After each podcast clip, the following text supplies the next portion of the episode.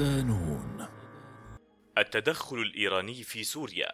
حوار مع الكاتب مطيع البطين. مقال تمام أبو الخير.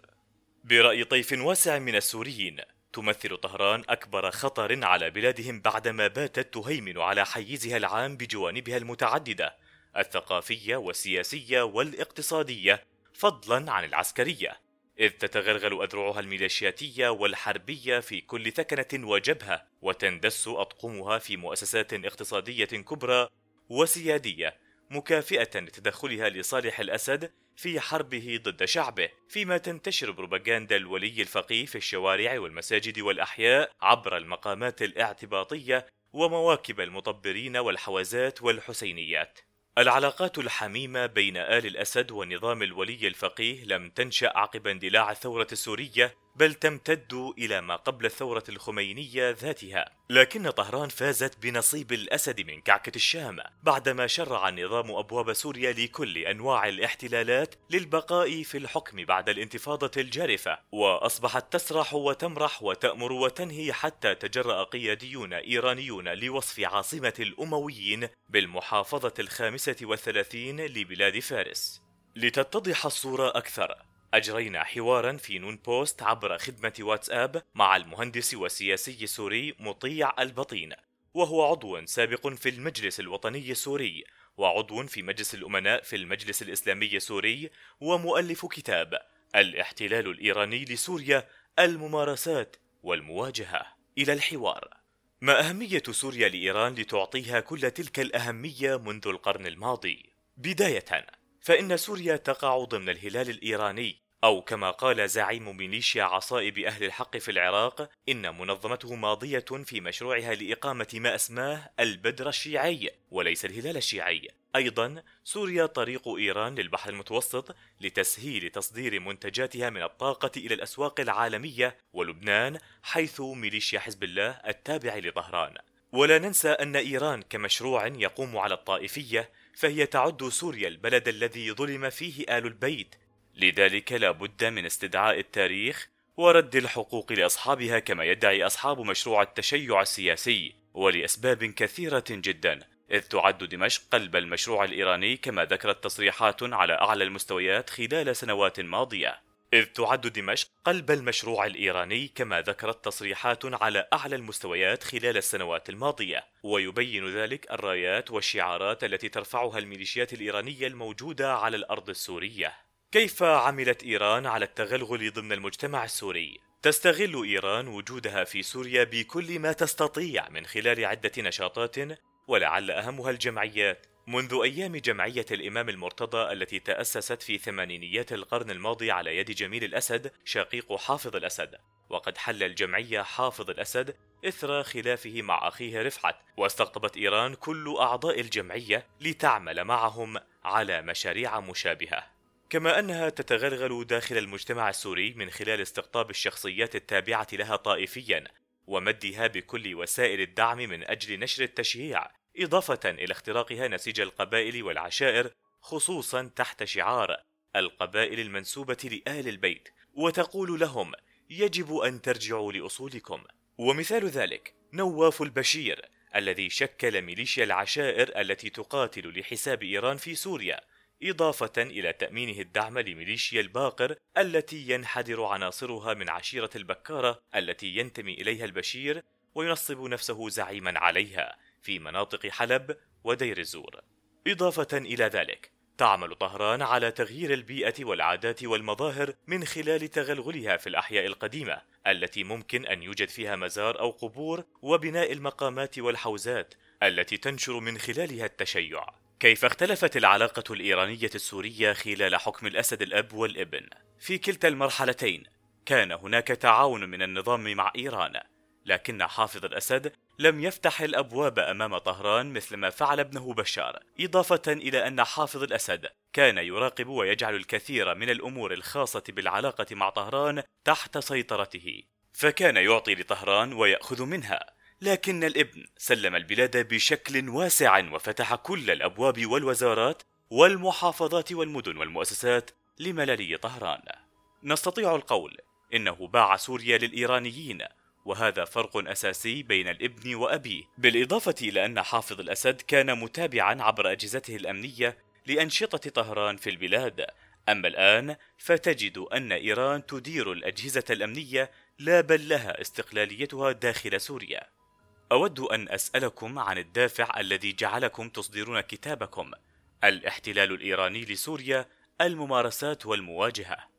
لا يوجد عمل متكامل على مستوى الساحة السورية درس المشروع الإيراني وتتبع الأساليب وطرح مشروعا للمواجهة. حاولت جاهدا أن أصنع ذلك من خلال الكتاب. لذلك كان هذا من أهم الأساليب التي حفزتني لتأليف الكتاب. كي يعطي صورة واضحة موثقة دقيقة ويتتبع الأساليب والأسماء والشخصيات والوزارات ومن يعمل لصالح إيران فيها. إلى جانب توضيح تغلغل طهران داخل العشائر وغير ذلك. كل هذا يعني أن الكتاب سرد متسلسل وتوثيق وتبيين لحقيقة المشروع. ثم بعد ذلك بينت كيفية المواجهة وما هي الأدوات والوسائل. خلال السنوات العشرة الأخيرة هل زادت وتيرة التوغل الإيراني في سوريا؟ في السنوات العشرة الأخيرة تضاعف تغلغل إيران في سوريا بشكل مخيف بمختلف المفاصل والمناحي في سوريا. وتدخل طهران في سوريا يعتبر أخطر من أي تدخل آخر في البلاد من روسيا وغيرها. إذ استغلت إيران ما حصل في سوريا وساهمت في تهجير المسلمين السنة كما كثفت من إنشاء المزارات وتطويرها إضافة إلى العقود التي أبرمتها فيما يشبه بيعا لسوريا. ولا ننسى الثكنات العسكرية والقواعد التي تسيطر عليها كما أنها عقدت اتفاقيات في مجالات التعليم العالي والجامعات التابعة لإيران. إلى ذلك فقد عملت بكل ما تستطيع على وجود طويل الأمد في البلاد. ما الآليات الجديدة التي تعتمدها طهران لنشر التشيع في سوريا؟ تعمل طهران على عدة نواحي في سبيل نشرها للتشيع وبشكل أساسي فإن الإعلام هو سلاحها الأخطر سواء كان الحضور على قنوات النظام أم القنوات المستقلة التابعة لها. أما المسألة الثانية فهي وضع المكاتب لدى كل ميليشيا شيعية في سوريا. لاستقطاب الفقراء والمحتاجين والملاحقين أمنيا وإغرائهم بالمال والوعود بالكف عن الملاحقة. إضافة إلى دخول إيران عبر بوابة الفن والمسرح فقد عرضت مسرحية الشمس تشرق من حلب. كما تستغل طهران لنشرها التشيع فئة الأطفال وفئات الكشافة والهيئات الشبابية وتعمل على زيادة الاحتفالات وإقامة المؤتمرات واستقطاب أساتذة الجامعات والطلبة. ويذكر أن إيران تسعى إلى نشر اللغة الفارسية والثقافة الفارسية من خلال اتحاد الكتاب أو المراكز الثقافية في مختلف المناطق في سوريا. هل أصبحت إيران مسيطرة بشكل كامل على مفاصل الحياة في دمشق؟ لا يمكن القول إن إيران سيطرت على مفاصل الحياة بشكل كامل، هذا المجتمع السوري مجتمع عميق طبعا العمل الإيراني خطير جدا ويوجد تغلغل كبير لكن الناس في وعي إلى حد كبير بخطورة الأمر وقد يكون الناس مقيدين بسبب بطش النظام لكن في قرارة أنفس الناس وثقافتهم وتاريخهم أن إيران بلد طائفية ومحتل ومعتد فلذلك لا نستطيع أن نقول إنها غيرت المجتمع. نعم هي أثرت إلى حد بعيد وقطعت شوطا خطيرا لكن المجتمع لم يذهب بكليته وعمومه مع إيران. لذلك طهران تستعيض ذلك من خلال تغيير الوجه أو الطابع مثلا اللطميات والندب التي تقيمه في مختلف أحياء دمشق والفعاليات وشراء الأراضي والبيوت. بهذا الشكل تحاول التغيير. كما وصف أحدهم أن دمشق تلتحف بالسواد في المناسبات الإيرانية كذلك حلب وحمص وبقية المدن السورية. إلى أين وصل صراع النفوذ الروسي الإيراني في سوريا وكيف يسير في درعا والجنوب السوري؟ في الكلام عن صراع النفوذ الإيراني الروسي إذا تحدثنا عن الوجود العسكري فإن الوجود الروسي أقوى بمراحل وذلك لاختلاف موازين القوى ولو اختلفت الأعداد. ربما الأعداد الروسية أقل من الإيرانية لكن القوة العسكرية والكلمة في هذا الجانب لروسيا. روسيا دولة عظمى سلاحا ومكانة وتحاول إيران أن تستعيض عن ذلك بكثرة وجود الميليشيات واختراق جيش النظام السوري.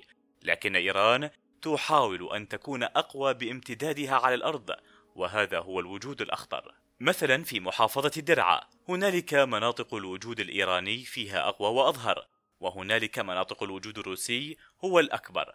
وبالنسبة لإيران في المنطقة الجنوبية مرفوض وجودها من دول الجوار مثل الأردن ومن كيان الاحتلال.